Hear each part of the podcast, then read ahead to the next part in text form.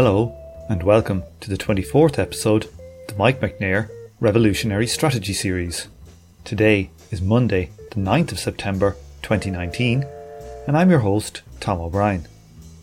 This week, we start the penultimate chapter, Chapter 8 Political Consciousness, and are greeted by the four horsemen of the apocalypse. If you'd like to help out the show, you can join the Patreon Gang Gang for as little as $5 a month which works out at about $1 an episode. Patrons get special bonus episodes, the right to vote on the reading group series, and other cool stuff too.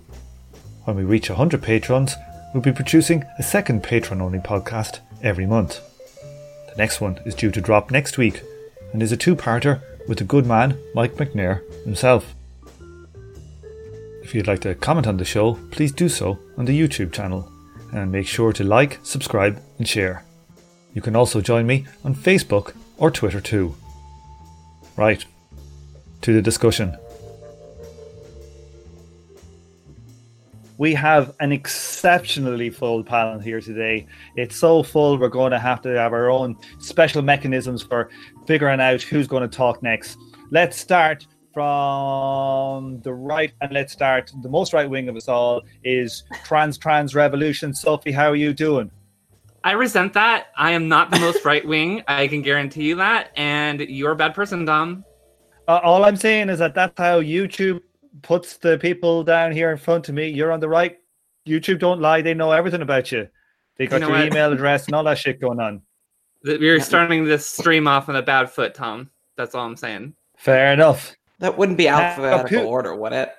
That would be alphabetical order. Right. Next we got Puya all the way from uh all the way from let me see if I get this right. Detroit.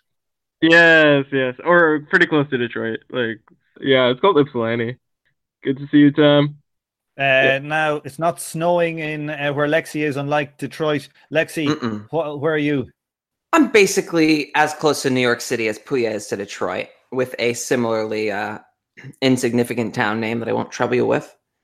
And uh, let's see, there's some kind of crazy ass surreal sun shower going on.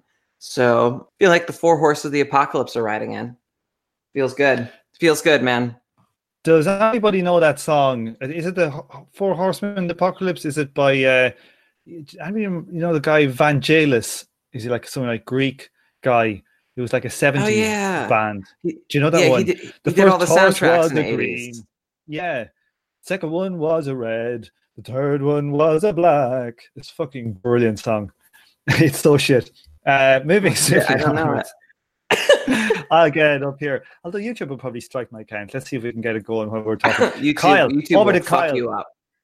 They will fuck me off. Kyle, where are you from, coming from? Uh, I am coming from Calgary, Alberta, Canada, right in the middle of Stampede. And what is uh, Stampede? You know, our uh, Stampede is like a gigantic fair slash agricultural exhibition slash everybody gets really drunk event. And yeah, it's it's happening. It's my first time here for Stampede, so it's going to be interesting. Is this like the equivalent of the, in Ireland? They have the ploughing championships. Yeah, totally. It's like that, but gigantic. Sounds great. So, and lastly, here we have Derick Varn, C. Derick Varn. Welcome back to the show, Derick. How's it going? Hi, we're on our 16th episode, which is probably the same number as there are fourth internationals. or as you can see here, not as many as there are Aphrodite's child. Here we go. Are we ready? Are you oh ready for God.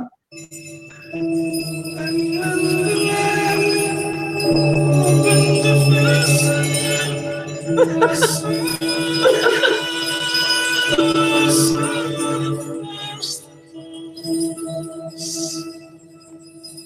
ah, come on here, let's get going. Where is this? Oh, it takes a while to get going. All right, let's hear. Let's see. Here we go. The horse is white, the second horse is red, the third one is black, the last one is green. The horse is white, the second horse is red. There you go. That's enough of that. Fuck yeah. I'm sort of stunned. Uh, you know what I said about you being an Irish scene kid earlier? I think I'm doubling down on that. What scene are you talking about? This is like 1973.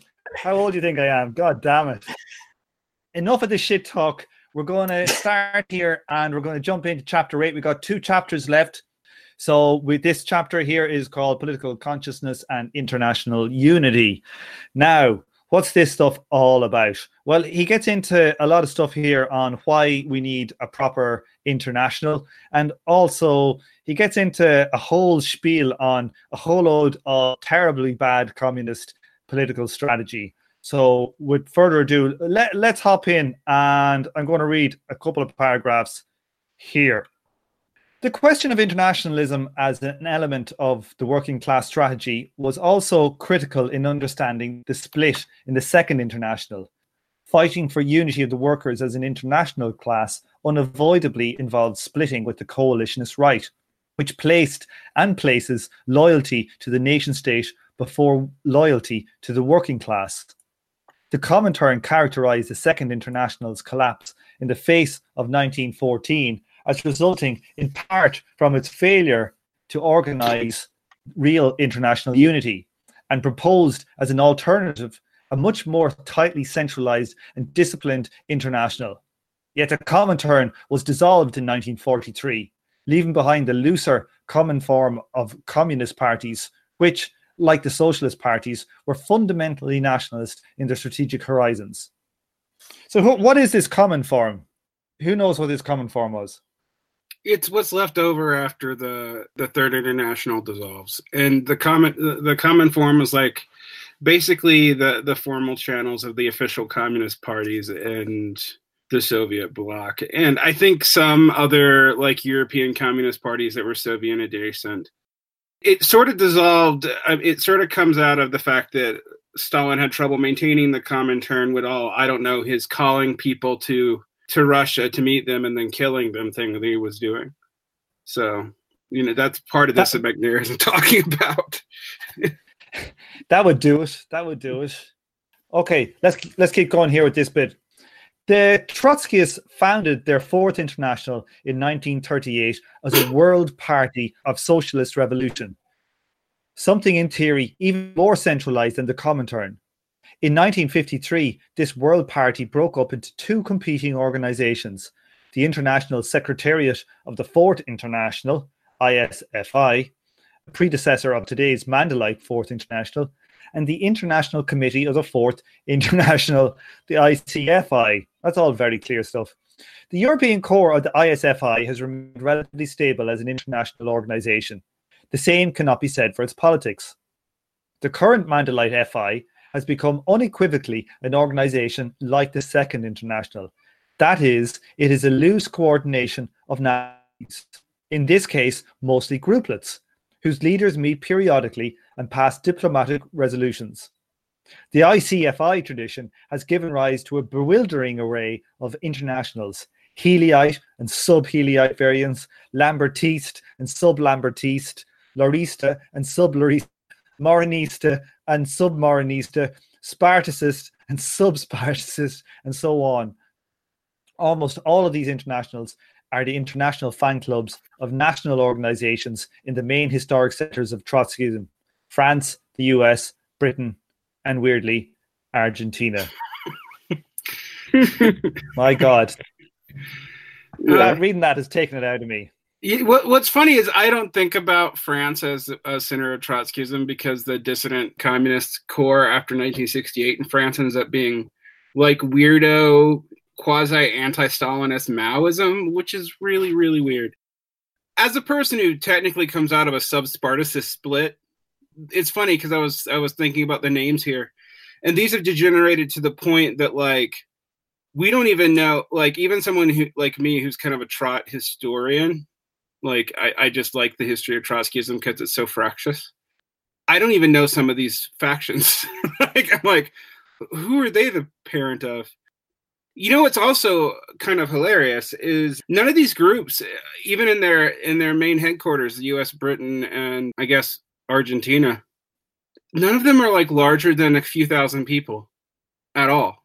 Most of them are probably more like five or six hundred, as we discovered when the ISO dissolved. So yeah, I mean the the ICFI has split probably about 32 times. There's like a flow chart I've seen on the internet for that. Yeah, I just wanted to say about like the Argentinian case. There was a recent episode of Radio War Nerd on like Peron and like 20th century Argentinian politics, and they kind of get into like why Trotskyists became somewhat prevalent in Argentina in there. So if people want to check that out, it's worth a listen. Why? What's the short story? I honestly could not tell you. like I don't I don't I don't want to be like the the the one who comes here and tells you all about Argentinian politics when I've just listened to a podcast on it. But it's worth a couple hours of a listen. There's a lot of weird sort of idiosyncratic things about Argentinian politics that kind of led to that isn't it true that like Trotskyism is is kind of prevalent in South America in general? I don't know a lot about it, but I always was under the impression that like it was partially because well, okay, so Trotskyism is kind of prevalent in South America and in Latin America generally, and I think part of it was because Trotsky lived in in Mexico for a while. Mexico is North America. Goddamn Americans, that's North America. That's why I changed it to say in Latin America more generally. So shush up, Tom. There's this weird debate whether or not it's Central America or North America because of the distinction with Anglo North America. But to get to focus it on the Latin American question, a couple of things having lived in Mexico, the predominant Marxist groups are either left communist or Stalinist, and are are they're anarchist at this point. There was a big tradition of Trotskyism. It seems to have largely faded. Uh, I mean, I'm sure there's still some Mexican trot organizations. In Venezuela, the Trotskyists have some kind of relationship to Chavismo and were supposedly inspirations for Chavez, although their relationship seems to have faded during Maduro's time. I know a little bit about the Argentinian case too. I was also talking to someone from uh, Peru about Peruvian trots, and he was enlightening me that like there's more than Posadist out there, which is the other reason we associate Latin America with Trotskyism is Posadism is was a real tendency in Latin America. That said, what do you what do you make of how fractious these attempts at internationals become? Because when they attempt to centralize under a transitional program, they almost immediately split and the other thing they split over, it takes to mentioning the uh, the British case for me to actually start recognizing some of these names more. The other thing they split over is their understanding of what the Soviet Union was, and it seems so strange that that was the dominating split causing mechanism and frankly as Macnair points out in the first chapter all their predictions about what that meant were wrong. What do you mean by that Derick well, Macnair points out that depending on if what how you define this USSR as a bureaucratic collectivism, de, uh, degenerated worker state, uh, state capitalism, what kind of state capitalism, they all also had a prediction. Every single one of those groups about how the USSR is going to end before 1992. And I was arguing with somebody about this, uh, Douglas Lane, and we came to a compromise position on this. But I pointed out that all the state capitalist people and all the deformed worker state people had theories of what they thought the, the USSR was going to turn into, none of them was collapse in the capitalism, and none of them predict how it happened at all. And so when people talk about these distinctions now, they tend to omit the predictive elements of them.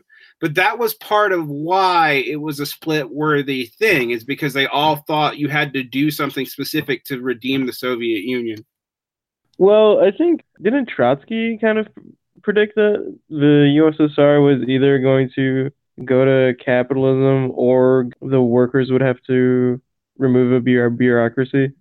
Yeah, so that that's sort of what I was going to say in response to why there is this problematic deal with predictions and Trotskyism is that Trotsky's analysis to a degree holds up before the Second World War because he thinks that the Soviet Union has to either collapse into capitalism or have a full political revolution to socialism. What he doesn't see happening is the USSR sticking around for a few decades as some kind of weird in between state. That sends Trotskyism as a whole as like a research program into a death spiral because they don't understand how this thing could hang around.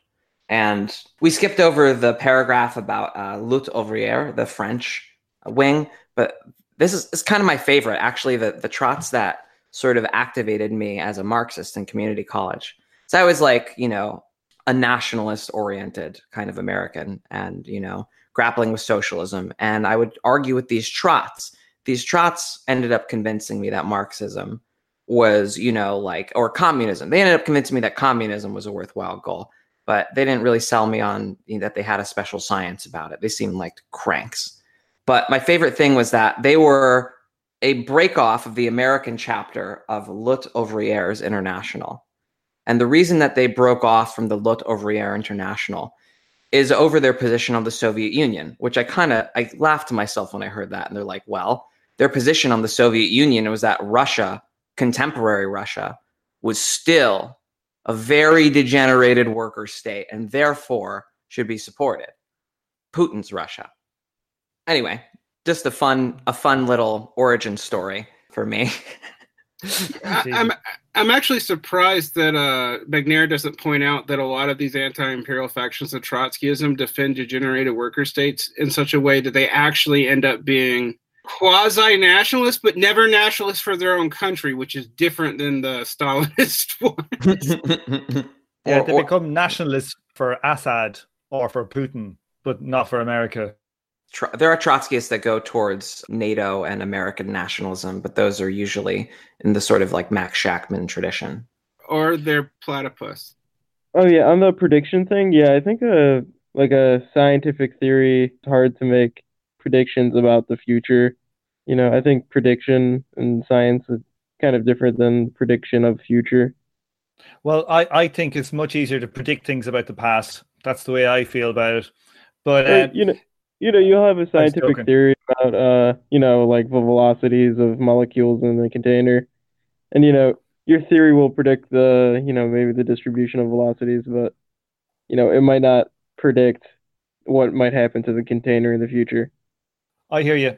I just I had a little side note on when we were talking about Argentinian politics. I remember reading in The Economist about ten or fifteen years ago about the ex Argentinian president Carlos Menem, I think his name was, and uh, he basically he ran a, a campaign like to the left, and then saying that he wouldn't nas- or they were going to like nationalize stuff or they would never privatize. And when he got into power, he just privatized goddamn everything he could get his hands on and they they had an they had a quote in the in the Economist when they asked him, but like, why did you tell everybody that you weren't going to do this? And he and he said to them, well, if I told them what I was going to do, they never would have elected me. you gotta love uh, Argentinian politics.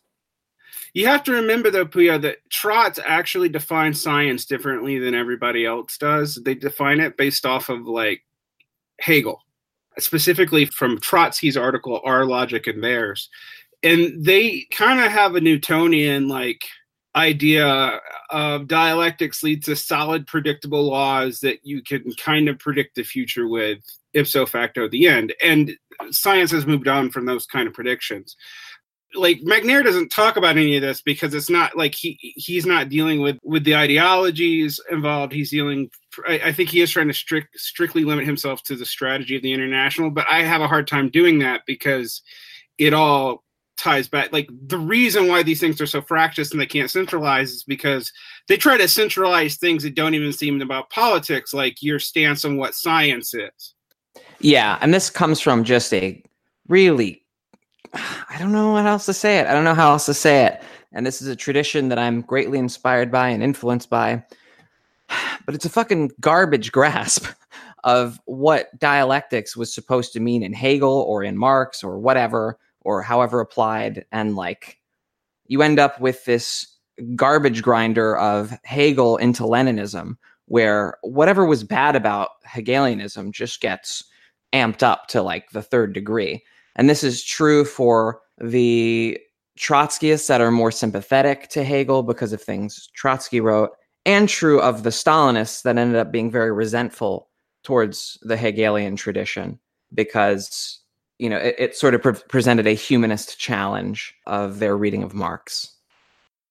I think eh, it's not just Trotskyism too, because like I was listening to a podcast, and I'm not going to name names because I think they're pretty cool actually. But I was listening to a podcast where they were kind of debating like Marxism as a science, and the people defending Marxism seemed very the Marxism as a science, I should say, seemed to have that kind of like this that Trotskyist sense of like a Marxism as a special science. It sounded really crank, and I ended up agreeing with the people who didn't identify as Mar- Marxist more, although they had their problems. It just seems to like poison the analysis with all of Leninism. I I think, and I don't even know if Lenin himself would have even like been on board with all this, but it's just something I've noticed. Can I read this, Tom? Derick, I was just going to suggest it. The plethora of international sects has had an effect among the broad layers of activists of discrediting the entire idea of an organized workers' international political movement. Internationalism has, as a result, become reduced to two elements. The first is the effort to promote and or reform the United Nations and the international rule of law wherever their intentions, these actually serve to give political support to global US led capitalist nation states. The second is a fundamentally liberal international solidarity around hotspots in global politics based on moral hatred of suffering and injustice rather than on positive strategy of international action of the working class. These campaigns do some useful work, but led nowhere and rarely reach deeply into the working class. To the extent there is a strategy involved in anti imperialist internationalism of this sort, it is the Maoist third worldist idea of surrounding the cities, i.e., that the revolution in the colonial world can overthrow the imperialist world order. The present character of the Chinese and Vietnamese regimes and all the formerly radical third worldist regimes all too clearly show the falsity of this strategy. Around the year 2000, there was there appeared to be a small glimmer of hope for a new broad international movement in the anti-globalization movement and the World Socialist Forums. But the NGO bureaucracies of the major national parties and unions and the NGO supporting these movement have combined with the dominance of the anarchistic movementist idea into the ranks of produce a series of no doubt interesting political talking shops. Uh, as a side note, Macnair's writing before, I think before Occupy happens, and we see this third thing ends in Occupy and ends with Occupy. I, I actually was interested though because the first the first strategy about international law that's been abandoned since like the 90s, right? Like I haven't heard people talking about that. Chomsky uh, still talks about it all the time. But who in Mark's world still does? Can someone elaborate on what exactly that means? Like, do they think that like so, like socialist countries need to go into the UN and advocate for themselves? Like, what exactly does that mean? They think that they could use the UN and reform and the reform of uh, international law to basically set up something like a proto international. I've actually seen this idea emerge again from some like people sympathetic to Macnairism um, in America. The writer of Cold Dark Stars thinks something similar, particularly around climate change forcing it but I, tend to agree that, that it would kind of lead too many structures still standing. And I'll pick up on these last two paragraphs. The direct action alternative in the anti-globalization movement has largely represents merely an opportunity for some youth to have the party with the police. After the first media shocks of the 1990s, this has had about as much practical effect of the same militants which were to expend the same energy fighting the police after football matches. As a side note, this is probably the most common form of radical action right now, which is why anytime anybody says anything critical of Occupy, even social Democrats start waving their hands and being like, no, you can't do that. We have to fight the fascists. And by that, I mean some journalists in the streets of Portland, because we won't even attack, I don't know, a militia movement that came there a week before, but whatever and I just pissed off all your listeners, Tom, but whatever. Um, the root of this catastrophe in the second, third, and fourth international shared a common false conception of the role of international action of the working class and revolutionary strategy, and the variant of the communist Bonapartist centralism, the idea of the general staff of the world revolution. The result has been to produce international sex on one hand and reaction from proletarian internationalism and international organization, negative dialectical response to internationalist sects. I posted that quote about direct action, and I was expecting it to piss off some of my anarchist friends, and it pissed off more Marxists.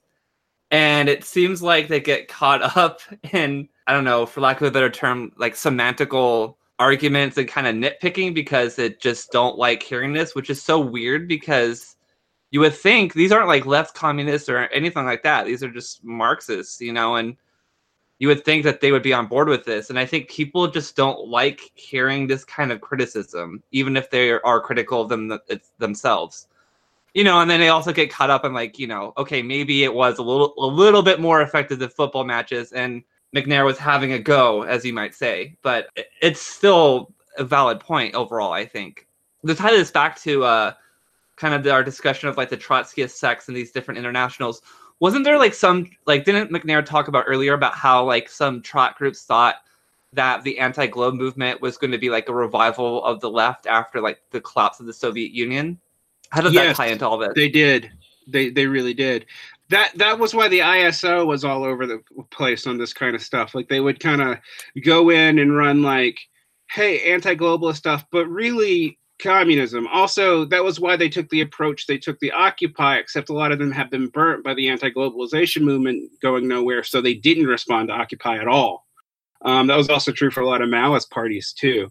So, I mean, what's funny to me about this stuff is this is all from 15 years ago at, at best, but some of it, the more you know, when the, when he's talking about the things that are more serious, right? That stuff has kind of gone away and all you have is like the ghost of anti-imperialist internationalism except you don't really have them defending actual states except for sometimes china maybe. Because you don't hear this about vietnam anymore. Uh, maybe north korea which is weird. The direct action stuff which which i pointed out the other day that like that marxist defensiveness literally breaks like five or six marxist principles not just one that individual terrorism is not democratic, that propaganda for the deed invites repression, that it tends to radicalize people rightward, not leftward. And these are things fucking Marx and Lenin said.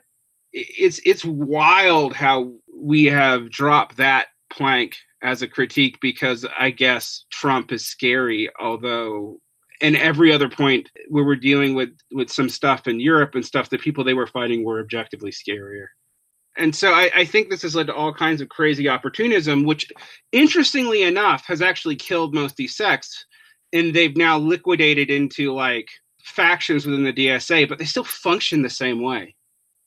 Like in the last paragraph there, I've underlined there, he talks about how it was a false conception of having it as a general staff of the world revolution.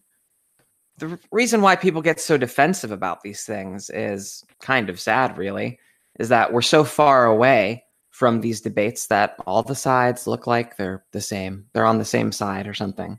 When in, in reality, like Macnair really does mean that these things had about as much effectiveness as football riots because, and this isn't a long-standing uh, Kautskian critique, but also has a little bit of precedent in Marx and Engels, is that there was no institutional, you know, remainder from Occupy, almost as a matter of principle.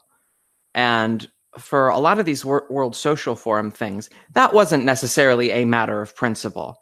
That principle came out of frustrations of these autonomous hopes that maybe if we kind of relax our, you know, latent kind of drive to organize and let, you know, the social do its thing, it'll develop some momentum and, and we'll build towards, you know, the next international, you know, or something. You know, people were hoping for that at one point a lot of these things have fallen apart. Doesn't seem like anything works. And so a lot of the classical critiques of, let's say, you know, the general strike or the mass strike, you know, in the general Marxist tradition, there was a lot of pushback to this. And now there's there's not really like a consciousness that like mass strikes would it all be at odds with with um, you know Marxist institution building or what have you. And that's you know not to weigh in on one side or the other, but just Marxists can't tell these things apart because they're so far away from the historical context.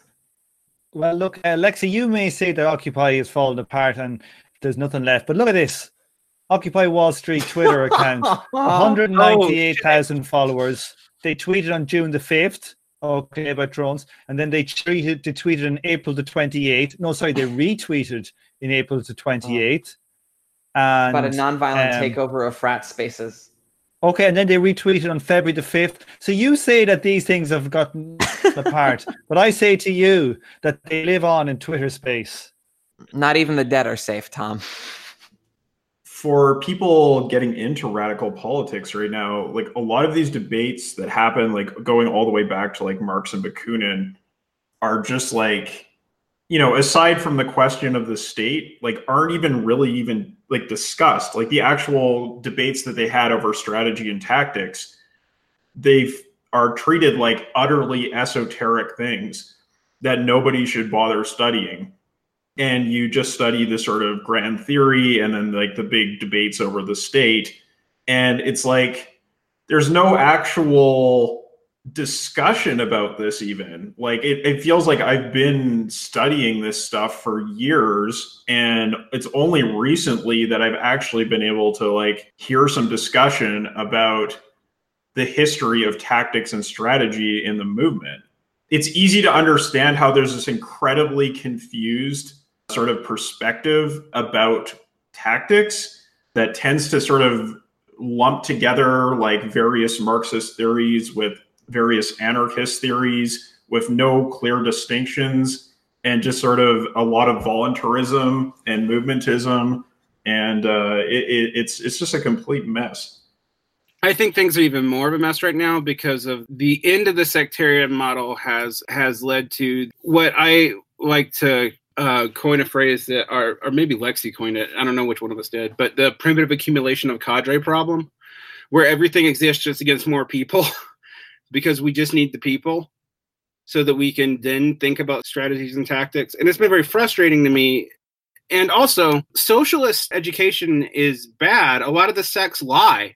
And even in books, like I have scholarly books, you know, that were quasi peer review put out from a multi tendency, although was a trot press, although who knows what the hell it is now who actually get facts wrong about, like, say, Kautsky's voting record in 1914. So you don't even really know what the actual divisions were. They repeat party lies, like outright repeat things that were false.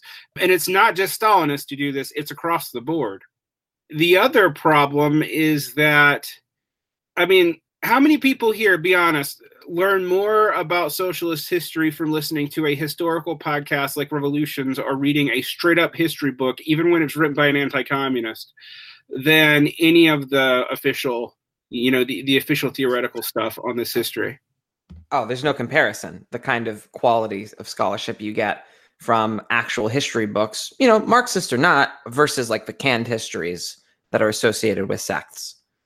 Yeah, and when it comes to like, you know, social democratic parties, like they don't even have the slightest interest in education of their voters, like zero. Well, they have a negative investment in Yeah, in absolutely. If, if if your cadre get educated, they'll get smart enough to leave. So you have to exploit them when they're dumb and or at least naive, you know? like and so it, when if you teach them too much, they're going to leave. Right. Also, students have to learn in other capacities, and students are the basic form of activists because they have leisure time and you cannot pay them. Is, it, is this the Joseph Fritzl School of Politics? Does anybody know who, who Joseph Fritzl is? Nope. You got me. He was the Austrian guy a few years ago that got found with like a couple of his daughters living in the basement who he was like. Oh, God. Yeah, I remember that. Sexual relations oh. with. Well, that's the that's the most extreme expression of something like that. That actually yeah. has happened with British Maoist groups, not daughters, but like people running. Yeah, there's one recent that that there was only like last year or the year before that one woman escaped from a house in South London and she'd been in some weirdo sex Maoist cult for the last twenty years oh. trying to get out. Oh my god! Oh yeah, my god. it happens. It happens a fair amount, but it, it's interesting because I think like for example, the Bakunin Marx debates are way more substantive than I think people realize. And honestly, there are a couple of things that Bakunin says where I'm like, Bakunin's not even that wrong. Eh, that's interesting. Like what? Well, Bakunin's stance on the peasants being naturally reactionary, where he says like they are, but they kind of hate the bourgeoisie. like that's why they appear to central authority because they don't think anyone else can help them. He's right about that like that that actually is how politics work even now in china like the way the the ccp uses rural dissatisfaction and people forget rural china is still ridiculously poor. They have been strategically left out of the development. They are only allowed to migrate into the cities in very selective ways because there's an internal passport system. And the reason why is they're afraid if they they couldn't expand their economic growth fast enough to accommodate them all in the city. That's part of how the chinese miracle doesn't fall apart because people forget there's not freedom of movement within china itself. This is actually kind of a huge issue because what that leads to is when the they're not really peasants, but when like the agrarian labor force gets angry, even if it's angry at the Communist Party of China, they will take out their anger on a lower level official by appealing to, say, Xi Jinping, which means that the secretariat has has a disproportionately high rural base, even when the rural base is mad at the Communist Party of China, and that still kind of holds true. That's the same pattern you saw in like France and the Vendée. I mean, it's it's it's weird. Um, now, technically, Chinese agrarian workers are not peasants; they don't actually own their land, but you get my point. Sophie, why don't you read this uh, these two couple of paragraphs here? The First International was launched on the back of the campaigns of British radicals and the workers' movement in 1862 to 63 to prevent Britain intervening on the side of the slave owner Confederacy in the American Civil War. The immediate moment of its launch in 1864 was an appeal by London trade union leaders to Paris workers' leaders for joint action in support of the Polish struggle for independence. Its activity consisted of a combination of international strike support, both financial and through urging secondary action, with political interventions against national oppression, Poland, Ireland, and against threats of war.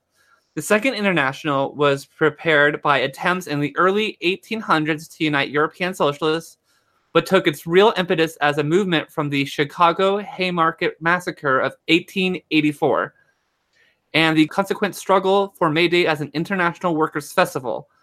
The International was formally founded in 1889 and made the struggle for May Day a symbolic center of its work. Okay, so Macnair is making the kind of give us in a historical uh, look back on where these internationals came from. And he, he, he makes a case that, about the Second International that it was largely symbolic in what it organized around symbols like the May Day and stuff like that. And it was far from an org, like uh, this um, general staff of the revolution. Who wants to read a bit of this next bit? I can read. Everybody, Puya has got something Mm-hmm. very important to tell us all. He can he can read. Yeah. Well done, Puya. Oh my Right, god, George. Tom, you're Oh so my God, sassy move today. on. You're so Damn. sassy. Damn, leave Puya alone. I can read. at a at a at a twelfth grade level, oh, at least. okay. The Second International remained until 1900, merely a series of socialist congresses that passed resolutions. Without a leading body equivalent to the General Council of a First International, which could respond rapidly to events or organize strike solidarity. In 1900, the International Socialist Bureau was established. The online catalog of archives held in Amsterdam by the International Institute of Social History suggests, although the IISH's holdings may well be defective, that the ISB was proportionately considerably less active than the General Council of Fourth International had been. The First International had been an international of practical tasks. The Second International was, starting with May Day, mainly one of symbols. Why? The fundamental explanation is that its leaders thought that the struggle for work- workers' power was one conducted within the boundaries of single countries. Following Marx and Engels, that the proletariat of each country must, of course, first of all settle matters within its with its own bourgeoisie. It is not clear how far Marx and Engels still believed this in their later lives. After all, an 1864 inaugural address of a First International had asserted that past experience has shown how disregard of the bond of brotherhood which ought to exist between working men of different countries and incite them to stand firmly by each other in all their struggles for emancipation will be chastised by the common discomfiture of their coherent efforts. And Engels, in his 1875 letter to Bebel, criticizing the Go- Gotha program, had commented that the German party should be conscious of its solidarity with the workers of all other countries and will, as before, always be ready to meet obligations that solidarity entails. Such obligations, even if one does not definitely proclaim or regard oneself as part of the international, consists, for example, in aid, abstention from blacklegging during strikes, making sure that party organs keep German workers informed of the movements abroad, agitation against impeding or uh, dynastic wars, and during such wars an attitude which was exemplary maintained in 1870 and 1871, etc. However, after the split with uh, the Bakuninists, Marx and Engels had supported the move away from maintaining the international as such in favor of building national parties that organized working class political action at the national level. The logic of his policy, as we have seen, to place a major emphasis on growth and strength of these national parties, ultimately, if necessary, implying the pursuance of a revolutionary defensive policy in war. It seems like Macnair really is advocating for internationalism here. He's going full full gun ho. Yeah, I was I was fascinated by the fact that this actually does kind of indicate that some of the problem comes from trying to figure out what Marx's and Engels's later stance is because the focus on one's national bourgeoisie, which is cited by a lot of, uh, you know, like official anti-imperialists and even like leads to Maoists coming up with theories about like comprador, you know, bourgeoisie, so favoring your national bourgeoisie over the international bourgeoisie, etc you can get that from a pretty broad reading of the manifesto, but later Marx seems to, but doesn't explicitly contradict that. And that's kind of a problem for figuring out what we're actually supposed to see as a Marxist international program. Because mm-hmm. it, it, it's really different what he says. The other thing is is that line from the manifesto gets tied back to like one statement actually in the labor notes section, which I don't want to go into, that's a long debate that I want to avoid, of the critique of the Gotha program about bourgeois structure still existing in the transitional form of socialism. And you add those two things together, and you get like all kinds of like this, uh, like, well, you know, it's it, it is okay to support your national bourgeoisie in your third world socialist revolution, even though so far every time you do that, it either leads to a caudillo military takeover or to corporate takeovers where you have different competing factions vying for your your resources even if that competing faction is theoretically a communist country like china. And theoretically it's pretty hard there. Yeah but there's some places where marx definitely advocates where he like uh, states a necessity for international movement. Like in the german ideology there's definitely a point where he talks about the necessity of a social system being international. No one's arguing, but the thing is, no one would argue they weren't being international. They're arguing about the time frame. Do you have to develop your productive capacities with your national bourgeoisie first? Uh, honestly, like Ch- China's what I you know its current NEP on crack is it's based off of that theory. Like they do actually have a Marxist rationale for it. I think Marx thought the time frame would be very, at least in that book, he said that. I think there's, yeah, there's a point where he talks about it and he says all at once, you know, all the revolutions at once. It's important to remember that Marx is a human, and so as such, he's going to like change his mind or just like think things through and develop. And I also am in favor of like, I, I just really get frustrated with people who like pit the older Marx versus the younger Marx because I think it's important to like take a step back and look about how his all his thoughts have developed, right?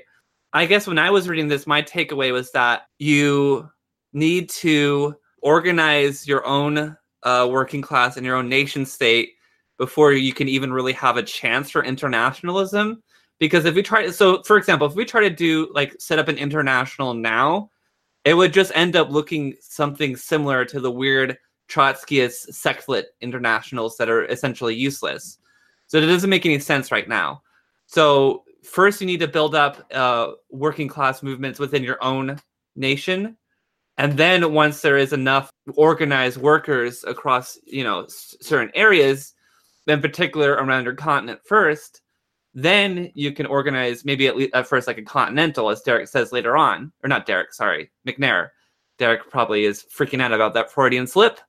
But then eh, also kind of in response to what Derick was talking about as far as national liberation movements and the uh, building up of the you know productive forces and, and things like that under actually existing socialism, I think that the best way to the most accurate way, I should say, to conceive of these national liberation struggles that were done in the 20th century as just essentially a bourgeois revolution. And I know that's going to piss off a lot of MLs and, and what have you, but That's what they end up looking like mostly, especially when you have, you know, Marxist theories of like supporting your national bourgeoisie over the international bourgeoisie.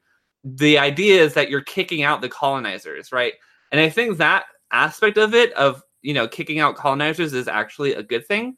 And I don't think most of us disagree, although maybe I'm wrong.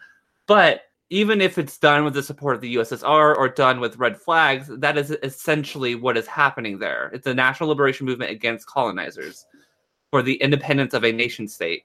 And to build up its productive forces is, you know, essentially what happens under capitalism. Now, it gets complicated with whether or not the labor theory of value is is operative in in these countries or not. So it's not like a perfect framework, I suppose, but at the end of the day, they're trying to accumulate capital, build up their productive forces, and do what capitalism does, either explicitly or through some weird Soviet style. Yeah, I th- I think uh, the ML take issue with that only because there's a tradition that actually isn't related to Stalin. Stalin actually did have a kind of developmentalist, positive view of bourgeois revolutions, believe it or not. That capitalism is so degenerated that there can be no radical bourgeois revolutions anymore and also like if you say you're a socialist and you win you are obviously a socialist even if you don't do anything socialisty which is the inconsistent standard that we apply i mean you you get this with like Juche apologists who we'll talk about how communist north korea is but actually miss at north korea like the kim jong-un's been so successful because he's actually like nep the north korean economy and um, introduce sharecropping to collective labor so the peasants don't starve. And I, I use peasants there because, well, peasants isn't the right word, ag- agrarian workers, but that's actually a huge issue in, in, in North Korea. And Kim Jong un has navigated that. We don't discuss that in America for two reasons. One, the anti North Korea propaganda campaign run by our own country, but two, because communists don't want to admit that that's going on there because it also is a loosening of uh, prior here collective agriculture and its liberalizations and we can't admit there's liberalizations going on in north korea and that's why life is getting slightly better there so this does lead to all kinds of strategic nightmare problems i think. And whereas the trots the trots are pretty are, are better about defending um, bourgeois revolutions as radical. And i mean i've read like you know people who are adjacent to stalinists like world systems theorists who aren't stalinists i'm not accusing them of that. I like some world system theorists but they i mean i've seen like uh Wallerstein go as far as say that like he wishes capitalism never happened at all, and that bourgeois culture is you know totally regressive. And so like that that strain is going through a lot of those people's ideas about how things work. You know, like I don't think calling uh, a lot of those third world national liberations bourgeois revolutions is even an insult to them, frankly. And to be clear, I didn't mean it as an insult. That's kicking out colonizers and having independence is a good thing. I know. I'm just uh, I'm talking to the MLs like the, more than you. Uh, yeah, I just wanted to like talk about this whole question of settling matters of the national bourgeoisie first, and then also that idea of like the comprador bourgeoisie and like the national bourgeoisie. I can understand the logic of building a base on a national level, uh, absolutely, but when you look at sort of the actual problems that that strategy runs into, it can be like hard to see how you can ever get out of that cul-de-sac. So, for example, uh, you know, I don't, I don't want to say that like there was any kind of great Marxist theorization behind their strategy, but like just here in Alberta, like the what the uh, NDP, the sort of like right social democrats here, did when they were in government was very much like okay, we're just going to focus on dealing with our provincial bourgeoisie. We're going to focus on building up the workers' movement here to some degree. And it led to this like really awful policy of social chauvinism that it it really like sabotaged strategizing at a class level for the country. It created a lot of ill will between uh, Albertan workers and workers from other provinces it fed right into the hands of like right wing politics that that like very successfully created the conditions for the conservatives to get back into power because the focus on building up the sort of national bourgeoisie here in this province like didn't make them any more favorable to actually supporting any kind of even like right social democratic politics Uh, so I, I just like having seen this kind of experience, and then you can point to the more obvious ones like you know First World War and so on. Uh, it, it's it's hard to see how this strategy actually works out in practice. The best model we can go off of right now is the early Second International, in that when you have a workers' party or some kind of larger like workers' movement kind of gain a foothold in a, a particular nation state and hopefully there'll be other parties that maybe or or movements that are maybe not quite as big but are also kind of like rising up you can start to build an international from there then i guess also i kind of like take some of my ideas of internationalism kind of from a loosely very very very loosely but from that quote of bordiga i think it was bordiga or saying something to the effect that like the ussr shouldn't control the international the international should be in charge of the ussr and what that would mean is that even though these other countries that are a part of the international aren't socialist yet, you can uh, have the Workers' Party internationally have a say in, in socialist policies and in strategy all across the uh, different sections of the international.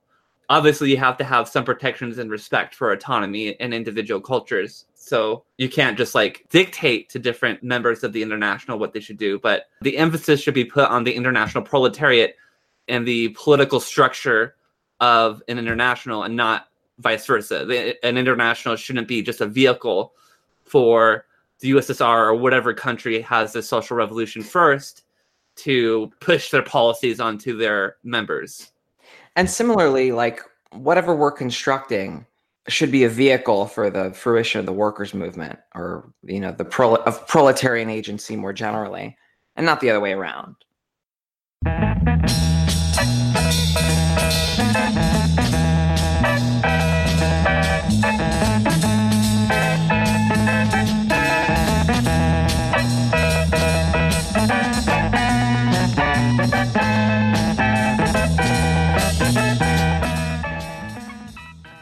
On this episode, you heard the theme tune The Order of the Pharaonic Jesters and The Night of the Purple Moon by Sun Ra and his orchestra. Thank you for listening, and please join me for the next episode of From Alpha to Omega.